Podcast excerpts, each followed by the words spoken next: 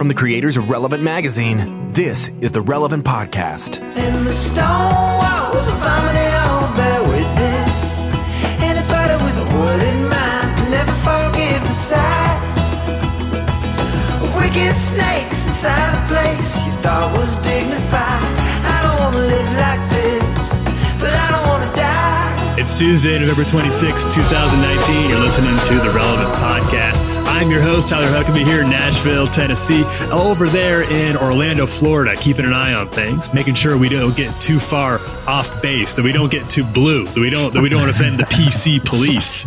We got our producer, oh, Chandler uh, Strang. Hey, uh, out there in Loveland, Virginia. Uh, we uh, we're always happy to welcome, especially in this festive time of year, the holidays. Pleased to wa- welcome back our friend Jesse Carey to the podcast. hello, hello, hello, hello. Uh, And joining us today, oh man, this is going to be a fun one. We've been trying to get this guy to join us for a while. Glad this finally worked out. Pleased to welcome Derek Minor to the podcast. Hey, Derek, What up, though? What up, though? how's it going, man? Man, it's going great. It's going great. Beautiful time to be alive, baby. That's right, Derek. Where where are regionally are you calling us from this morning? I know you're a busy guy. The holidays are here. You got a lot going on. Where where are you located at the moment? Oh, I'm at the crib. We in Nashville, baby. Oh, that's right. I like it, man. Nash, Yes, Nashville. sir. That's where that's where Huckabee is too. Are do you, are you that's right. traveling uh, for for Thanksgiving at all, or do you hang do you hang there in Nashville? Nah, man. So like, when my second son was born, my uh, mother and mother-in-law were the fighting over what holidays we gonna spend where, and I just was like, forget it. We're spending the holiday at my house, and everybody So wants just to come. you just bail on the whole thing and say we're we're just hanging home. Yeah, I'm like, I'm like, nah, it's, I'm not doing all that. I'm not packing my kids up.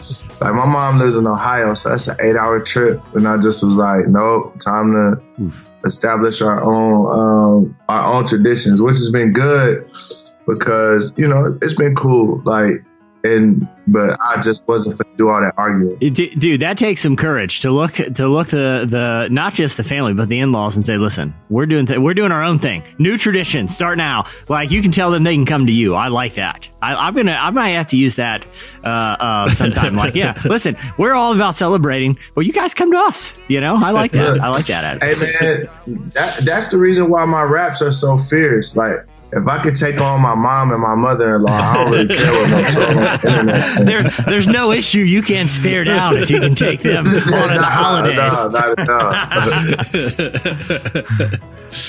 um, there, you're going to be joining us for the whole show today. We're also going to be talking a little later on uh, to Kelvin Harrison Jr. He's the star of the new critically acclaimed film from A24 called Waves. Had a really good chat with him. Uh, before we do that, before we get on, we got a lot to get to today. We're going to we're going to talk about holidays a little bit. Uh, we got more. We're, we're going to we got we got some slices that we're going to cover. But I really, Derek, I want to talk to you about the new album uh, that you you guys got. Nothing but a word.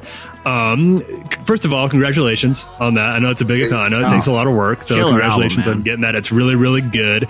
Um, can you talk a little bit about like where where did this album come from? Just just even just sonically, just the sound. What were your inspirations? Oh man, I told Prop. Uh, so Prop, Prop was in Nashville. He had like uh, he you know how tours are. Some days, uh, you gotta you know stay in a certain place for a long time. So he had a little break in Nashville for like three days. So he was like, "Yo, let's make some music. Let's kick it." So I'm like, Mhm. "Bro, pull up on me."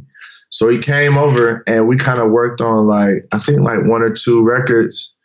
Um, and then he was like, "Yo, this is this is nuts," because my workflow is pretty fast. So I've always wanted to. I've always wanted to do a, a project with prop. Honestly, I, as a producer, like there's tons of artists that I like.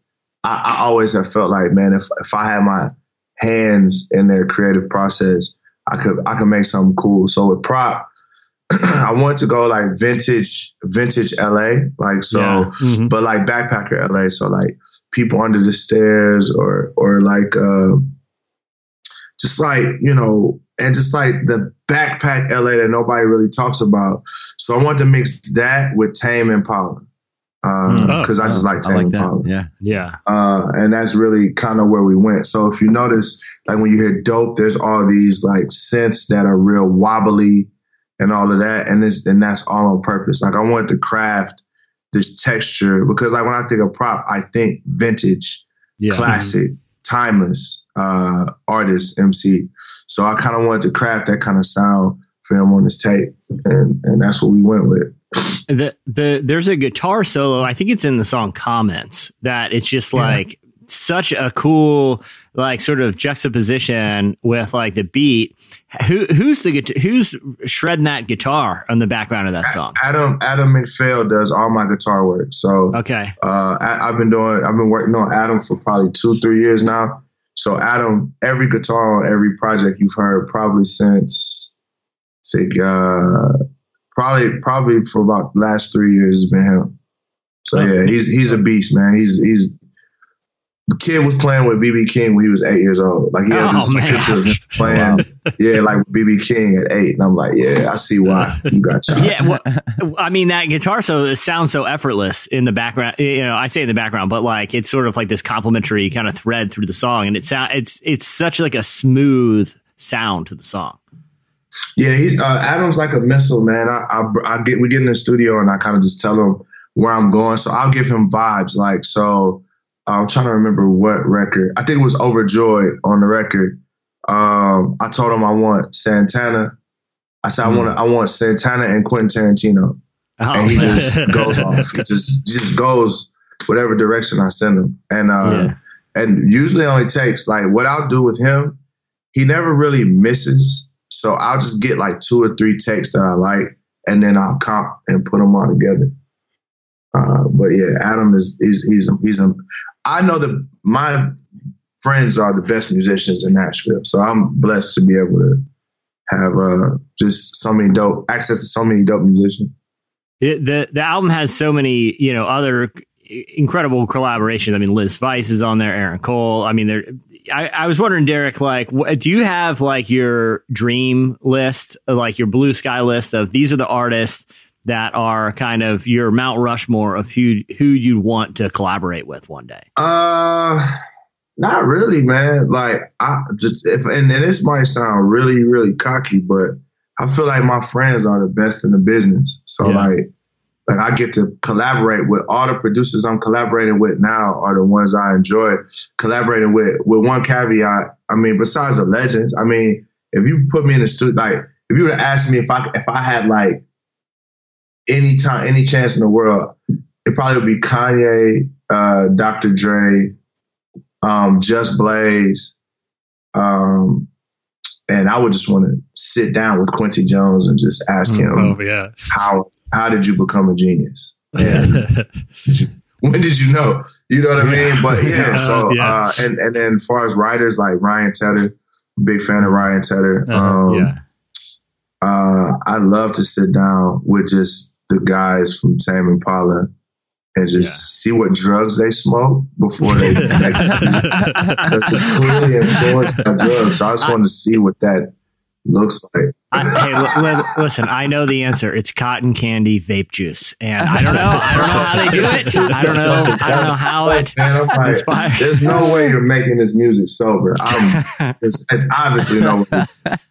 But uh, I, I'm a big fan of uh, big fan of them. Um, but I, I like if we've been honest, man. Like my the people I work with now, I feel like they're the most talented people in the Yeah, world. yeah. So that's why I Yeah. like working with them. Oh, last person. So the sample and dope. Originally, there was a beat uh, for the song "Dope." Originally, it was a different type of beat. It wasn't the same uh, beat. And I was listening to it. I felt like I could do better. So I found this sample with this girl singing, and I think her name is Audrey Powne. And I Okay. reached out to her on um, on uh, Instagram, and it was crazy. I had to do a bunch of digging to find out because she's part of this band called Leisure Center. And then I started looking. I'm like, this is just a white girl from Australia, and she has the most soulful vocals I've ever heard. So she's definitely on my wish list. You are going to get a Derek Minor, Audrey Powne song for the year before I- before 2020 ends. I have to find her and do a song with her.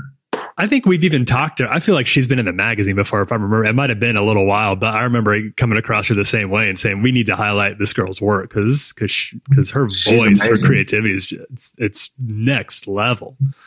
Yeah, she, she's on another level. I've never like she she sings and she plays the trumpet like, Uh-huh. and I'm just like you playing with the Teskey brothers like what the heck? It's like you're Yeah. just a genius.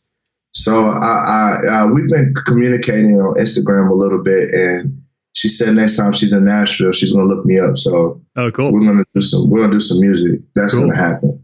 D- Derek, you mentioned uh, on your you know kind of dream collaboration list would be Kanye. What what's your real quick? I know everyone's got a take about Jesus is King, but what did you think of it as just as just kind of an album? Not you know kind of the the career and and views and you know place that Kanye occupies in culture aside. What did you think of Jesus is King as like an album? I thought it was cool. I thought it was uh, what I would expect from a person who is making faith based music and they've never Yeah. made it before. Yeah, So it's probably not an album I would particularly make in the sense that, um, you know, not even the idea of just, you know, Jesus for lyrics are bad. I, I I love albums like that, and I think it's a great album if you're trying to worship. But I think just for me, I'm such an artist that, like for me, I, I feel like he just needs a little bit more meat on his bones as far Yeah. as just as a as a artist, and that's going to happen. I think I could see the I could see him abandoning everything uh musically, not musically, but content wise, lyrically, hmm abandoning all of that because you want to make the space holy. So I feel like as he begins to experience more life through the new worldview that he has, what's to happen is it's to be more complex. Like, like I was telling a friend, I was like, I love the fact that every every song is like really Jesus for it. That's dope.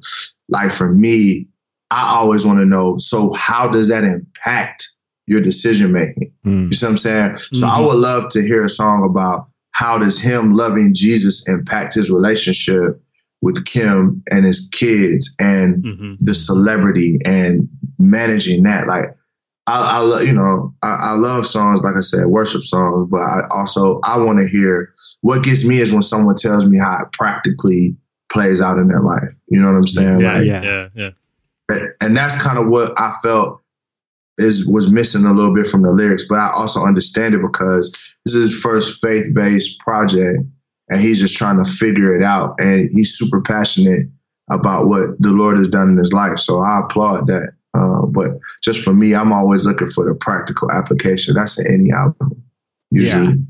It- yeah, and it, it's almost like it's almost you know I, I hate the term, but like the idea of like the baby Christian, sort of like they're just so excited about what they've discovered that their views are relatively uncomplicated and not overly nuanced.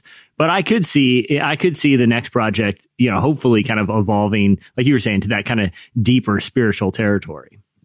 or maybe it won't. You know, like I don't I don't feel like I don't feel like the type of music that I like is is like this upper echelon. Like you have to be to that. Like I, if he makes the music he's made now for the next five years and everything is super Jesus forward, there's a space for that. And and, Yeah. and you know the proof's in the pudding.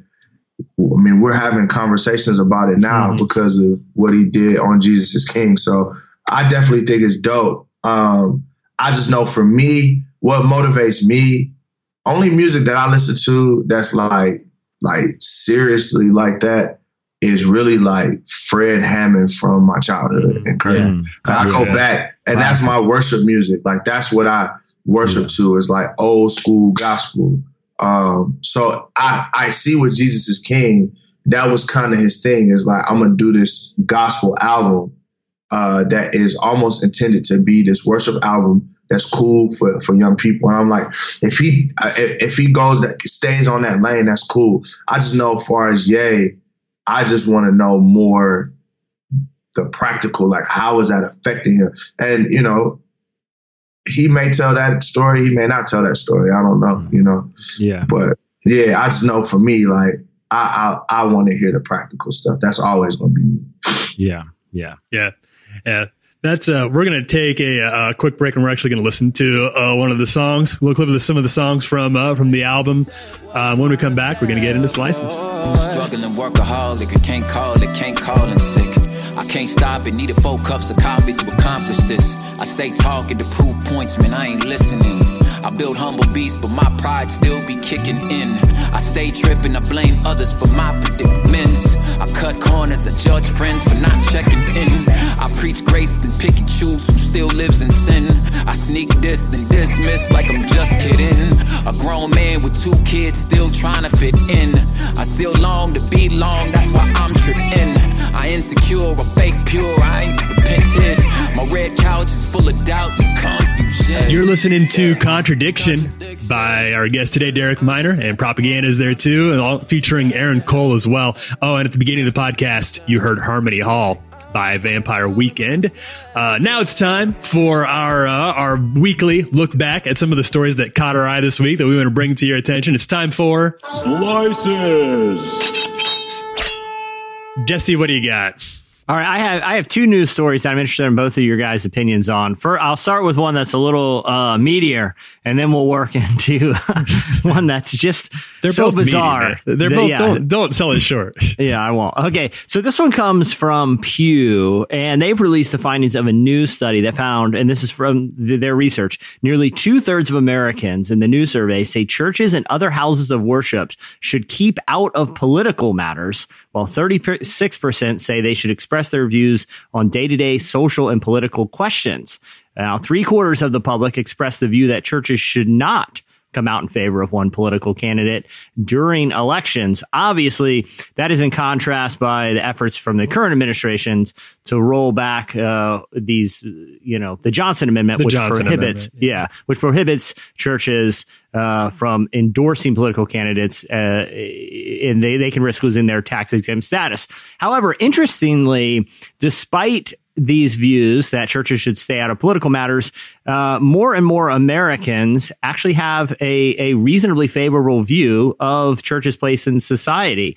Um, U.S. adults have a favorable view of the role of religious institutions uh, that they play in American life more broadly beyond politics. This is from the study. More than half of the public believes that churches and religious organizations do more good than harm and just one in five say that organizations do more harm than good. So overall, people are have a favorable view of what churches bring to society, but most Americans, according to the study, say that American churches should stay out of politics. Uh, Derek and Tyler, I'm interested. What are your reactions to these studies? Both in terms of the overall view of the church being positive, which seems like overall a good thing, but also what's your take on Americans thinking that churches should probably stay out of politics? Ah, Derek, you want to? I'll let you handle that one. oh man! All right. Um, that's a loaded. That that joint is loaded, loaded. Uh, yeah, because it's kind of a double edged coin there. Yeah. yeah, it's like it, yeah. Um, so I think the problem is in America we have this false pretense that church and state is separated. Hmm. Um, it's not separated in the it's, it is separated in the sense of legally, but the problem is you can't you can't uh can't legislate a mindset. So like I can't legislate racism. I can't be like, all right, we're gonna. I can legislate the consequences of you being found in that, but the scale is always moving and, and all those different things. Uh, so I think the same thing with religion. The idea of church and state being fully separated is, uh, I think, it's just wishful thinking at best. So when you see these people that are like, yeah, we love the church, but at the same time, like, don't get into politics. It's like it's impossible for the church's Mhm. philosophy to not leak into politics. It's just not Yeah. going to happen. Um, so I think that kind of leaves us at this place where we're at. Uh, I don't have an issue with churches telling their uh, their political feelings and whatever. I do have an issue. Well, I, I'll put it this way: I have an issue with a leader doing that. I have an issue with a leader convincing their Yeah. congregation that if they don't line up with them politically, that they're in sin. That's my issue. Yeah. Like, so you can say, hey, I personally you could, if you want to say I personally support Donald Trump, I think this is the best use of my vote. That's totally fine, um, and you could tell them why.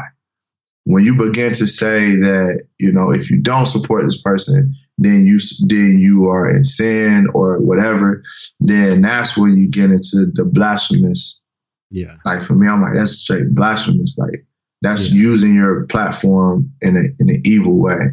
Uh, and that's my big that's my issue with it. Yeah. So unfortunately though, because pastors are such they they're seen with such high regard, uh, that's almost impossible for you to vote against your pastor. Usually most Yeah. people are like, man, my pastor knows everything. So if Yeah. he's voting for uh, Hillary Clinton, then I'm voting for Hillary Clinton. Yeah, it's like we have this whole lemming perspective. I just want people to think for themselves. You know what I mean? I think if pastors taught their congregation to think for themselves, but that's dangerous for them because then they, you know, people might leave if they don't like what they say. Yeah. I think there's an idea that uh, that people that we have here in America, and particularly that religious groups have, which is which really, like you said, kind of alluded, alluded to, Derek. Politics is over here, and then there's everything. There's the rest of life, and and I wish people would stay out of politics and uh and just involved. In, but I think that politics is kind of everywhere. Like like uh, police wearing body cams is that a political issue? Well, kind of because you have to vote for it, but it's also a matter for uh, for a lot of people in this country. It's a matter of life or death. This is a this is a moral issue. It's a social issue. It's a safety issue. Same with things like immigration. Uh, same with things like uh, like the wall. Like yeah, that's political in the sense that our tax dollars go for it, but it's also spiritual in the sense that this is there's biblical commands about how we treat immigrants. So the idea that you can't be involved that we should, churches should stay out of politics is, is just wishful thinking. Yeah, be, because I mean, we've politicized issues that are just straight up biblical issues. I mean, like God calls us to care for creation. Now, that issue has, you know, been appropriated by political parties for, you know, to kind of rally their bases. But you could say that for a lot of issues, like you said, like caring for, for, uh, you know, refugees and immigrants. We've, a lot of like just core biblical issues has been politicized. So it's hard for the church to stay out of them because you know they are scriptural. The other the other element I did think was interesting is that uh, Americans overall seeing churches as like a positive force for society. I think that's I was kind of surprised by the result of that, but pleasantly. And it reminded me, you know, we recently spoke with uh, Malcolm Gladwell, the author in the new issue of Relevant, and he kind of had a similar take. This is a quote from our interview with him. He said, "If you remove Sunday ritual." Where you are reminded of how much you had in common and all you're left with is Monday through Friday where you don't have much in common. It's a problem, right? There's something incredibly powerfully socially important about bringing people together on a regular basis, reminding them that they all have a part of a community. So I, th- you know, it's interesting there uh, that that view of the church being a true third place. You know, we have the home, we have the workplace, and a lot of people don't have a third place. Maybe it's like a coffee shop or a bar or someplace they hang out. Right. But to reposition or to have the church positioned as a third place, as sort of this wholesome gathering of community, you know, the, the spiritual benefits aside, I think it is. I think at least more Americans seem to be recognizing the important place that church can have mm-hmm. in society in general. Well, I think I also think that the problem with a lot of a lot of us, which I, I'm saying like like adult, young adult Christians who grew up in purity culture and uh, youth group and all of that. A lot of us share a similar uh, story in the sense of just being jaded. Hmm. So the our friends uh, around us are jaded as well. So we can think that the whole world has this jaded perspective on the church.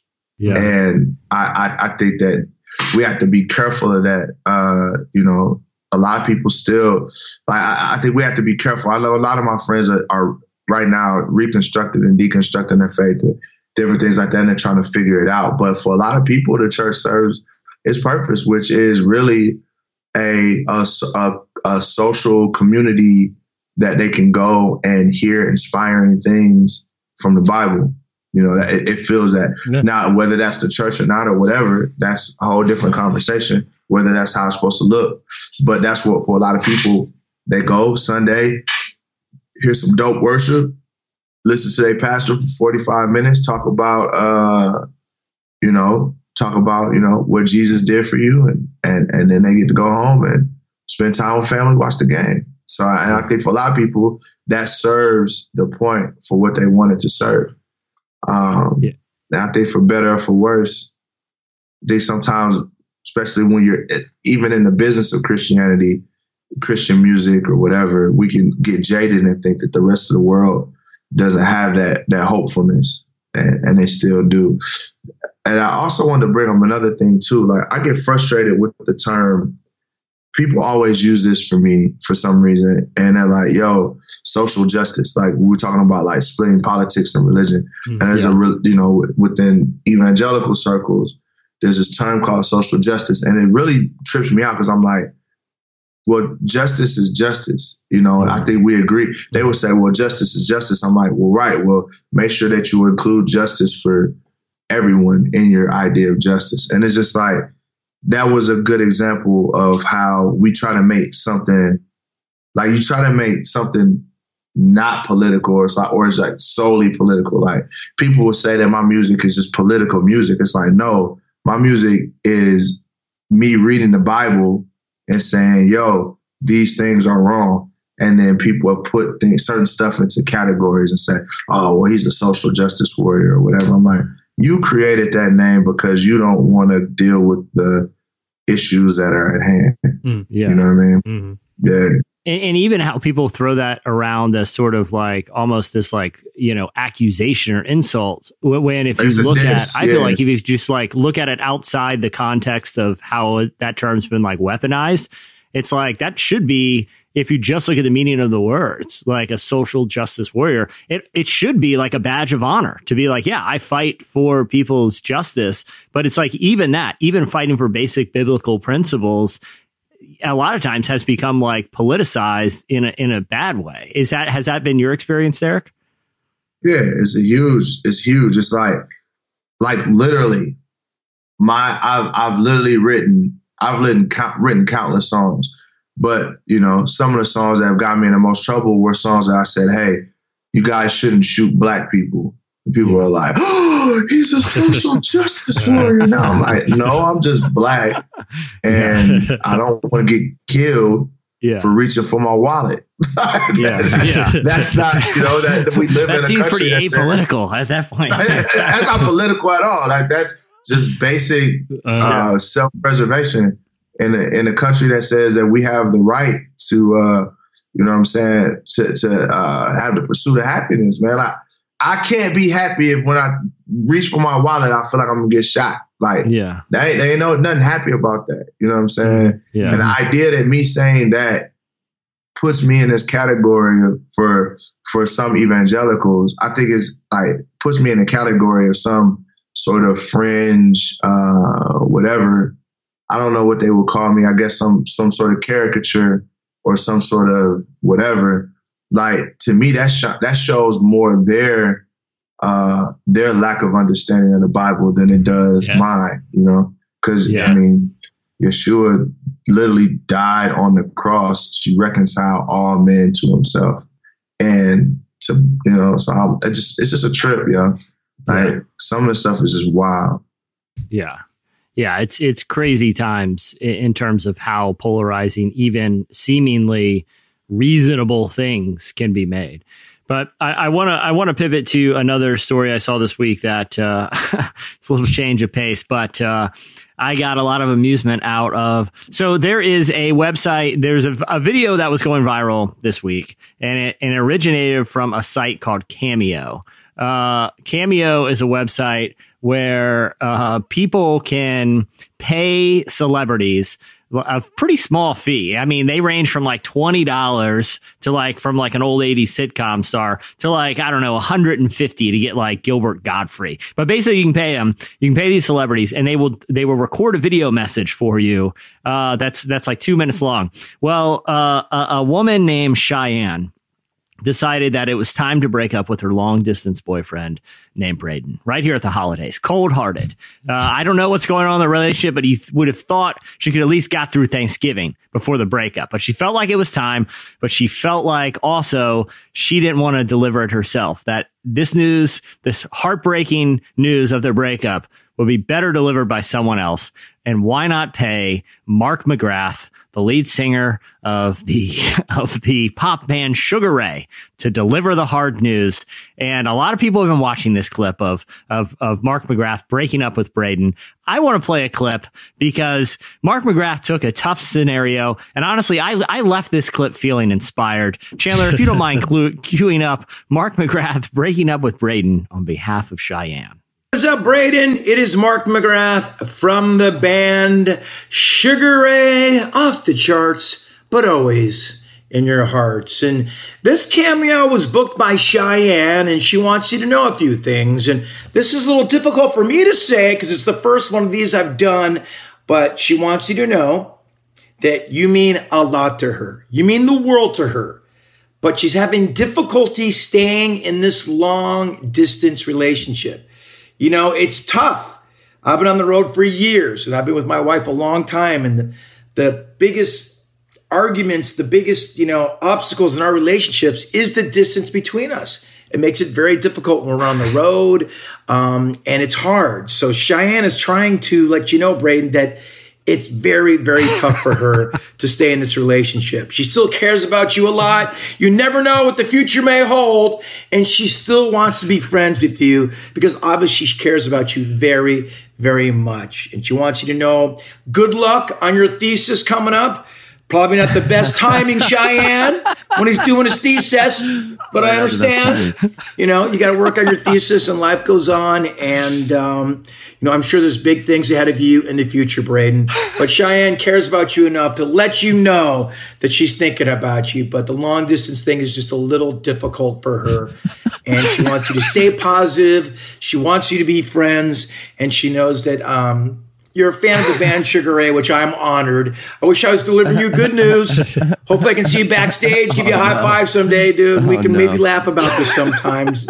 Hopefully, we all can. Cheyenne, Braden, all of us. We all can hang out. But uh, she wants to be friends right now, bro.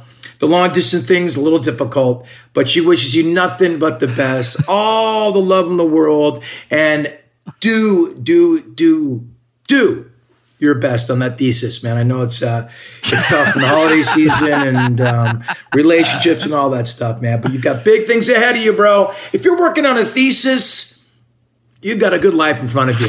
All right, on behalf of Mark McGrath and Cheyenne, we love you, Braden. Be positive, bro. All right.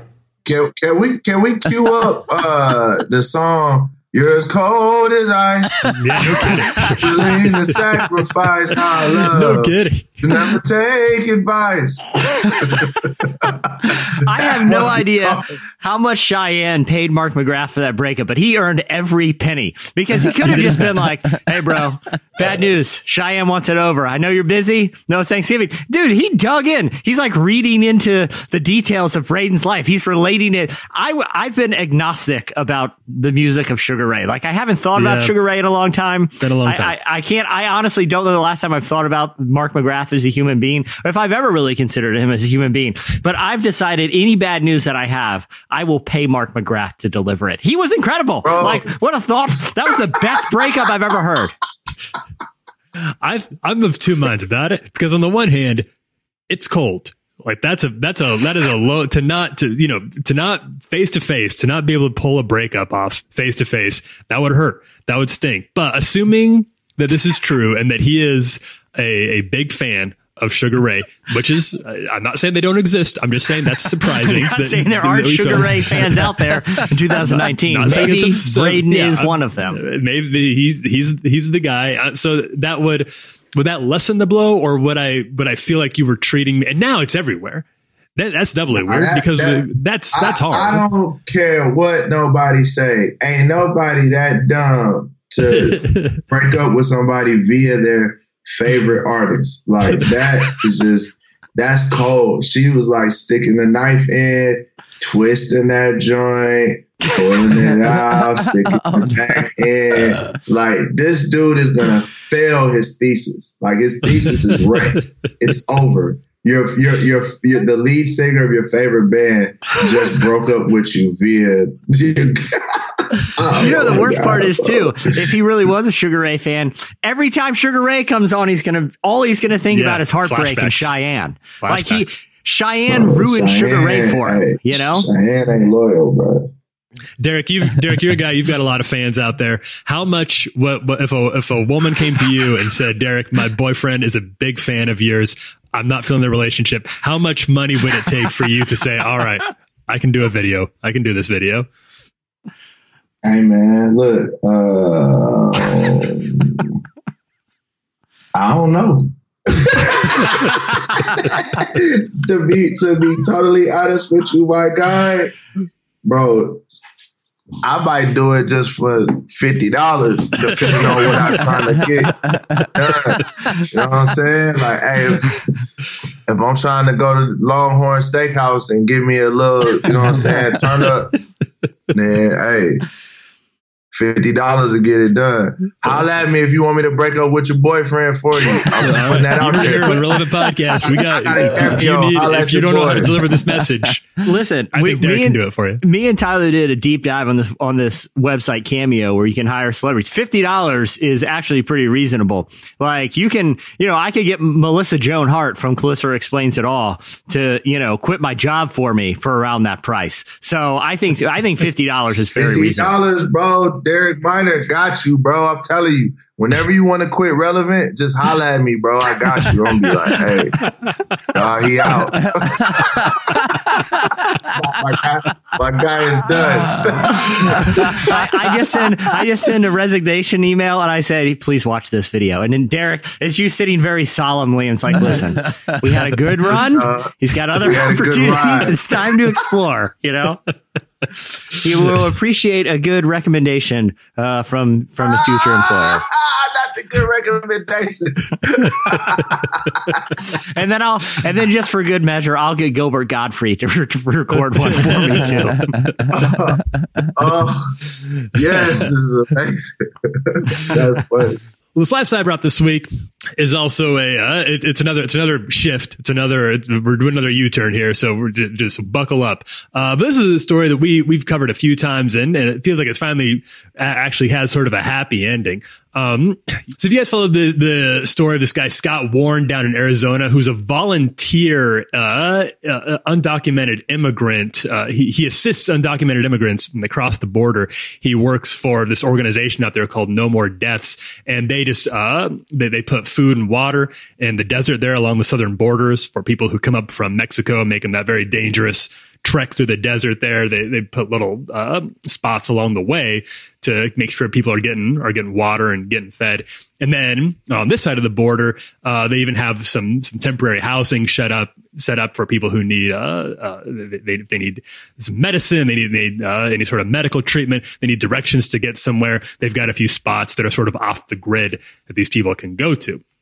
So obviously saving lives, uh, doing good work for people coming in, uh, and also uh, legally sort of precarious. So this guy Scott Warren works for this organization, uh, and he was arrested. Uh, earlier this year by some border patrol agents who saw him providing assistance to to undocumented immigrants who came across the border uh, from Central America, and uh, he gave them some direction, some some medical attention, and gave them some directions on on where to go from that stop there. He was arrested for that because that's uh, according to the border patrol, that's aiding and abetting an illegal activity uh, crossing the border, and uh, he was facing up to ten years in jail for doing this. Uh, and then there was a mistrial earlier this year. The the fir- his first time he went to court, the jury was unable to reach a decision, so the judge declared that a mistrial. And then this week, Scott Warren was found not guilty. Uh, so he's what? So he is a free man. Uh, the lawyers in the case that was consulted for this Daily Beast article about it said that they believed probably the thing that really swayed the jury and and, and the law in this case was the fact that this was an expression of his faith.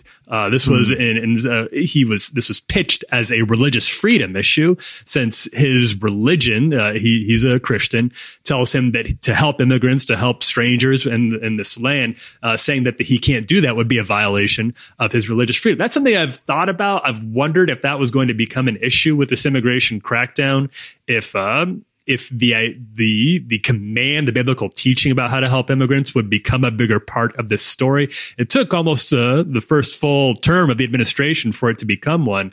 But I, I wonder what you guys. I, I, don't know if you followed that, but that based on that summary of the case there uh, that he's walking free now. I'm wondering sort of what your thoughts are about about how all that played out. I don't know. It's just so crazy how how multiple people can read the same book and get totally different outcomes from it. Mm-hmm. Yeah. This guy says his faith inspired him to do this, even at the cost of his freedom. And then there's the other people that's like, well, my faith tells me to build a wall and y'all stay out. you know what I mean? It's, it's, it's uh, I guess, you know, it, and I'm not saying who's right or wrong. Like that's none of my business. That's, that's between them and the, and the, and the man upstairs. But it's just crazy to me. That's just one of the ones I'm like, wow, like you can read the same book and have totally different philosophies from that book. I think that's something that we should all be uh, we should all be thinking about. That's crazy though. I'm I'm glad he got off though. You know. Yeah. I'm glad he got off because I mean I don't I don't see how giving people water so they don't die. Yeah, is exactly. aiding and abetting, aiding and abetting. but you, you know what would have it would have really, I feel like, made this whole situation better. Is if it, you know, during the legal proceedings, when the when the jury came to the decision that uh, this individual is not guilty, which I think too is is the right decision here.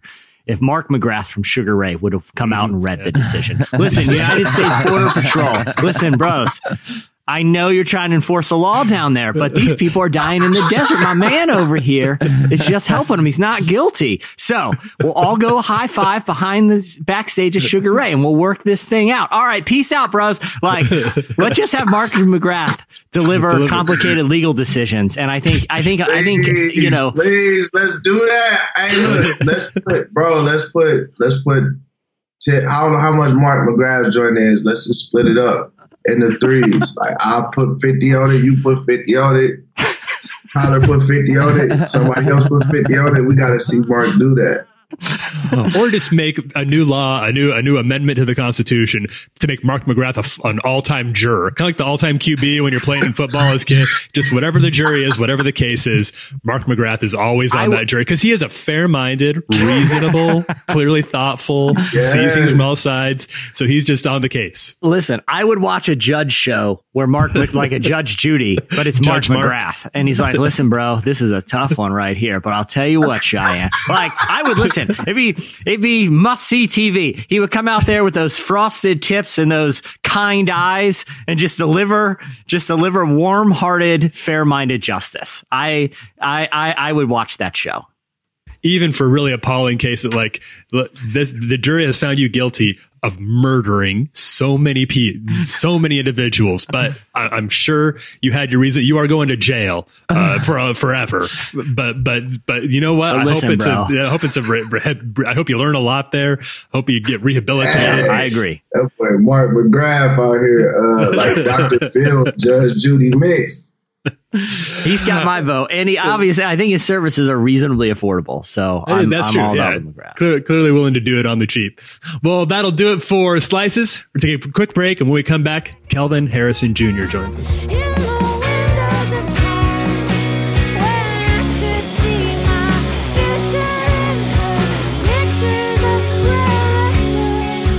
You're listening to How Simple by Hop Along. Well, Kelvin Harrison Jr. is an actor who has starred in films including It Comes at Night and Mudbound, and currently stars in the lead role of Tyler in the new breakout film Waves. The film about a family struggling with faith and unity in the midst of tragedy has already garnered rave reviews and early buzz as an Oscar favorite. I got to talk to Kelvin and the director as well here, Trey, uh, about the, the making of this movie. Really, really interesting, very uh, uh, rewarding, uh, rich movie that is uh, very difficult to watch at times, but but delivers on an extremely profound uh, moment of forgiveness and redemption. I wanted to talk to Kelvin about what it was that drew him to uh, this part. It's a very, it's a complicated role. It's not a it's it's a demanding, very difficult role, as he was very open about. And I wanted to ask him what really uh, drew him to the part in the first place it was the, the, the the tragedy in the film. You know, it was the is the the big risky moment that everyone kind of you know beat over our heads before we started this movie. And I was I was like, if if this is such a, a scare, if this is such a fear of what this looks like for this young black kid to go through this journey, then I'm excited to demystify and like dismantle that theory. I was like, this kid is just like he can be flawed, he can be contradictory, he can be problematic, he can be all the things that everyone else in the world is, and it doesn't necessarily turn him into it doesn't you can't label him because of it. He's just a boy. And so the idea of like taking on that challenge and trusting and, and, and going through this journey with Trey, which was so so so built off of trust and and and uh, a love for each other, that we saw these parallels between our two lives, made me made me even more excited to kind of to to to, to kind of stop letting people believe that you know white and black are so different. We're just everybody's a human being, and we're just doing the best we can every day to survive that's interesting to hear you know from there's a lot of i feel like roles especially like during oscar season where the the line between like good and bad is pretty clear you know? Mm-hmm. like a lot of the a lot of the performances and films that get recognized have like a clear protagonist who is working against kind of difficult forces. But what's interesting about this film and particularly kelvin's character is he is conflicted. He he he goes mm-hmm. through a lot and, and uh, he's a flawed individual but someone you still have empathy for. And i mean that's what makes i feel like the performance so powerful. Mm-hmm and uh, and that's uh, I wanted to ask him a little bit about the as you you heard him say at the end there he was interested to, to, tell a story that was sort of universal. Uh, this is a story about a black family, uh, written and directed by uh, by a white filmmaker. And I wondered uh, what what sort of differences or similarities are there. Uh, this was Trey, uh, the director, and Kelvin, who we're talking to here, were very collaborative on this. And I wondered about where their stories they felt were very similar based on their upbringings, and where they were sort of different because of just the racial realities of living in the U.S. Here's what Kelvin said. I think it just comes into the the the the, the stakes. The stakes are high. I mean, I'm talking like like actor terms, but like I just feel like when you when you think about the history of what Ronald has seen as a father and how he views the world in a time where he didn't live with the amount of privilege that Tyler has or the progression or or the opportunities that Tyler has on the table for him, he sees he sees America differently. So he's going to raise his son differently. And he's going to raise his son with a fear that will be different from the way Trey's dad, or, you know, or per se, my dad versus Trey's dad will see the world. I, so in, in that context, it's always this protection um, and um, protection that that's more than just, I guess, what a parent would do, but more so to protect his black son in, in a world where you know, he could be at the wrong place, wrong time, and everything changes for him just because we keep mm-hmm. seeing it time and time again in the news. So I just, yeah, statistically, historically, the the stakes are a bit higher, but the intention is still the same. So I think that's why we were able to combine these stories and make them make sense because at the root of it, it is about love and it is about too much love and it is about, you know, a, miscommunication in a lot of ways and the generational differences between us. But I think for the black family, it is. But also to add on to that, is my son going to be, you know, lose his life or, or is something bad going to happen to him because he's black? And that's that fear we go through every scene with Tyler, just wondering, like, could anything bad ever happen, you know? The uh, the movie, and I, I won't give deliver any spoilers here, and I would really encourage people to to uh, not read anything about this movie before they go see it yeah. because uh, the, the less you know about it going in, I would say the the better.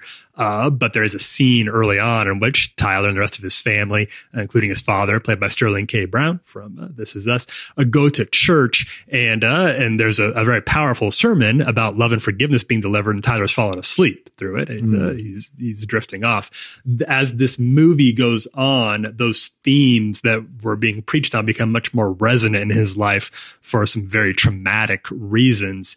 And I was curious about his experience of playing somebody who heard something that, that a lot of us hear about the importance of love and, and the love of God and how they became a real thing for his character. And I, th- I found his answer very insightful. I think um I think it I don't know if it was a, I wouldn't say a version, but I definitely think that there's that moment where faith was always a part of Ty's experience, and I think you know his family really ingrained that into him, and he believes it. He believes in God. He believes in forgiveness. He believes in and and and, and hope.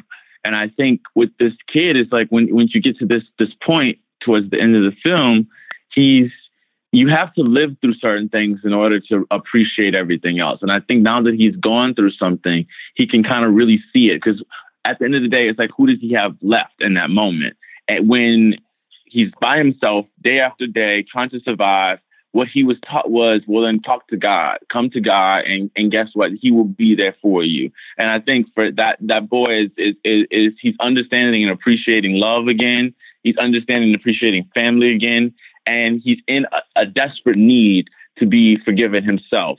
He has, for himself and for his family. So he's in a he's in a, a moment where he's trying to to to regain um, a sense of a sense of a sense of peace in his life, where he feels like he deserves to be to to to live. You know. So super cool conversation. Yeah. I'm looking forward to sharing more of it and to share more of our conversation with the director who had some really great thoughts about that as well. Would encourage people to go check out Waves. I do think you'll be hearing about it. I, I get to get to watch a lot of movies for for this show for for the podcast and working for relevant but and and I, I enjoy a lot of them but this one did have a pretty profound impact on me and i i uh, think that it would for you as well we're gonna take a quick break when we come back best of the decade with derek Munn. Still in a of snakes, serpent shakes, some brand new skills. I need a new face. I'm tired of these riddles, acting familiar. Rock and turn it to pop. They think that he Elvis, and he ungrateful. They don't say thank you, don't say grace. I eat for meals, I eat for millions. I'm pretty still. Look at my deal, Richard Mille. Look at my flooded with diamonds. Look at my skills, running through blocks like 49. That's 49 diamonds. Stuff from my bracelet, that a while. That a while, but and it ain't new. I had a John. You're listening to In My Room. It's by Frank Ocean. Well, uh, guys, we're coming up on the end of the decade. We're, we're about a month out from from putting the 2010s behind us for good and, and good riddance, I would say. Uh, we are on this pod over the next couple of weeks. We do want to hear from our listeners. Uh, we're going to be talking about a lot of the best ofs, favorite movies, music, TV, books, podcasts, whatever. The, the thing, the, the, the entertainment release that really made your last decade, that, that stuck with you for the entire decade. Uh, we want to talk about those. We're going to discuss them here on the show. To start us all off, Derek, we want to hear a little bit from you about the the, the movies, the music, uh, the TV shows, the books that have stuck with you from 2010 to now. Do you have anything? Does anything jump to the top of mind from there? I think I probably would go with one release that really was big for me was uh, pretty much every Kendrick album. Good Mm, Kid, oh, yeah. Mad City, Oh, yeah. Triple Butterfly, and Damn. Like all three of those. I think I think I don't I don't think uh, Section 80 came out in 2010. I think it came out a little bit before, but I think yeah, Good Kid, Mad City, To Pimp Butterfly, and Damn. Like his whole catalog, just Kendrick in general. Let's just Yeah. make him Do you think he's The the artist of the decade? Because I think you could make the case that he was the artist of the decade. Uh, I don't think you. I don't think you give him artist of the decade. Oh, really? I think he's. I think he's. Yeah, I think he's. I think he's brilliant, but I think you can't give him artist of the decade because I think you also got to in, include cultural impact and all that. And uh, and as Kendrick, for me, is one of the dopest artists. But I think you got to get. You could. You would have to either give that to Kanye or Drake. I think um, just because the Drake's impact. I mean, he's literally now. Some people would say that he rides waves, but Drake specifically, like, I mean, he's literally changed the sound of music and rap, like almost every time he drops something. yeah, Like that's true. from from the hashtag flow to the sing songy raps to to the the R going to the R and B vibe, like. He changes like literally like people were rapping like him and people Yeah. rap like Yeah. Kendrick, but it wasn't on a level of of of Drake. Like it was just Drake, the Drake bitery of 2010s were crazy. So I, I think I'd have to give it to Drake. But if you talk about who's my favorite artist of the decade, it's probably Kendrick Mm. for sure. The, the the interesting thing about Drake too is like I feel like he changed the way like not music is like marketed, but like music is consumed to a degree. Like Absolutely. he kind of leaned into like Absolutely. meme culture You know, like Drake Yes. wasn't afraid to be, you know, like he had a degree of self awareness that transcended his place as like a music star, where he was sort of like also, Eh, you know, memeified frequently, or Yes. you know, mm-hmm. when you see him like courtside at a at a Raptors game in the playoffs, it's like even if you have no opinion of him as an artist, him as a persona, it, w- it was such a powerful force culturally. Like even when he hosted SNL, like it was like a cultural moment, you know. Absolutely. Yeah. So I, I think that's why I would have to give him that, but it's not necessarily because, and it, like it's all relative. So if we're talking about Yeah. who's my favorite artist of the decade, it would be Kendrick uh, and Kanye. Like Kanye, Kanye's just uh, he's my favorite artist. Like that's just no no hands down. Mhm. But um, I would say Kendrick would be my my favorite of the, the this next wave. I guess what J Cole would call the middle children. Like they're like they're not they're too young to be mumble they're too old to be mumble rappers, but they're not old enough to be in the, the Kanye Jay Z level. Yeah, man, they're like yeah, the middle yeah. children. Like so, uh, Kendrick's my favorite out of that. I think Drake. You have to give it to him, man. The guy knows how to make hits. Yeah. and he knows yeah. how to shift culture, and that is that is. I mean, that's only person I've seen be able to do that is Kanye or Jay Z. Uh, those are the two that I'm like they. It's almost like Kanye shifts culture at will, and Yeah. I think Drake kind of has semblances of that in the way he moves. Um, we're going to be coming back to doing more decade stuff uh, and over the next couple of weeks here as we wrap up the decade. So uh, I do hope y'all hit us with some of your opinions over there out there on on Twitter and Facebook. You can let us know what you think. Um, and I think that is going to wrap it up for us this week. Derek, man. Thanks for making it work, dude. I know it's a busy Yeah, time of year. for- I appreciate you sitting Yeah, down with us and talking to us and, and give us your opinion on so much stuff. Thanks a lot. Oh man, you know I love y'all, man. Y'all are. This is one of the most fun times a year for me. So hit me up whenever. It's love. Well, we'll take you Absolutely, on it. man. And we'll see if For we'll sure. see if we can get you. And I'm willing to pay Mark McGrath to come on too next time and Whatever- maybe whatever deliver some hard news to some friends out there for us. So, Hey uh, man, I, hey listen, I'm gonna tell you now. Whenever I uh, well, I don't. I work for myself, so I can't quit my job. I need to find a way I can use Mark McGrath. Like, if I, like maybe maybe if I'm not gonna show up to like a concert or something, I'll be like, hey guys.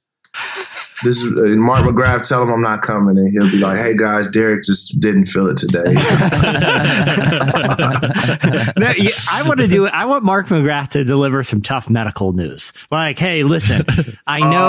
Oh my god! I I know you've been fearing the worst, but I got to tell you, he's going to lose the finger. The accident was just too bad. That finger's gone. But listen, bro, he's a tough guy. He's going to bounce back. This is Mark McGrath. I'm sorry about your finger.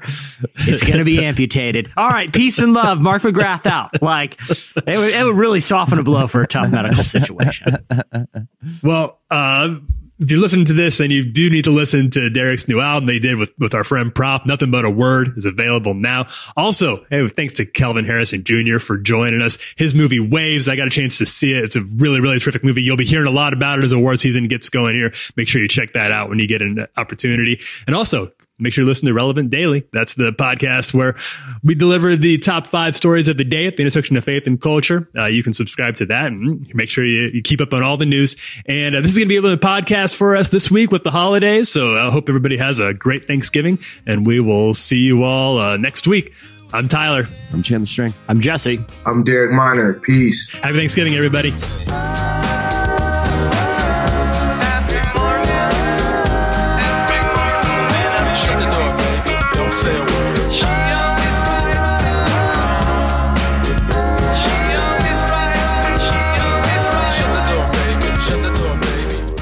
You for listening to the Relevant Podcast. If you like what you heard, be sure to leave us a review on iTunes. Check out other shows from the Relevant Podcast Network in the podcast section at relevantmagazine.com. And while you're there, browse exclusive podcast merchandise at our online store. Make sure to subscribe to Relevant Magazine. Info is available at relevantmagazine.com forward slash subscribe.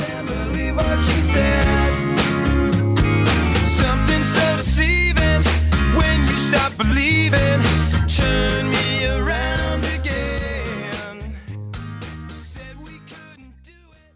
But listen, bro, he's a tough guy. He's going to bounce back. This is Mark McGrath. I'm sorry about your finger.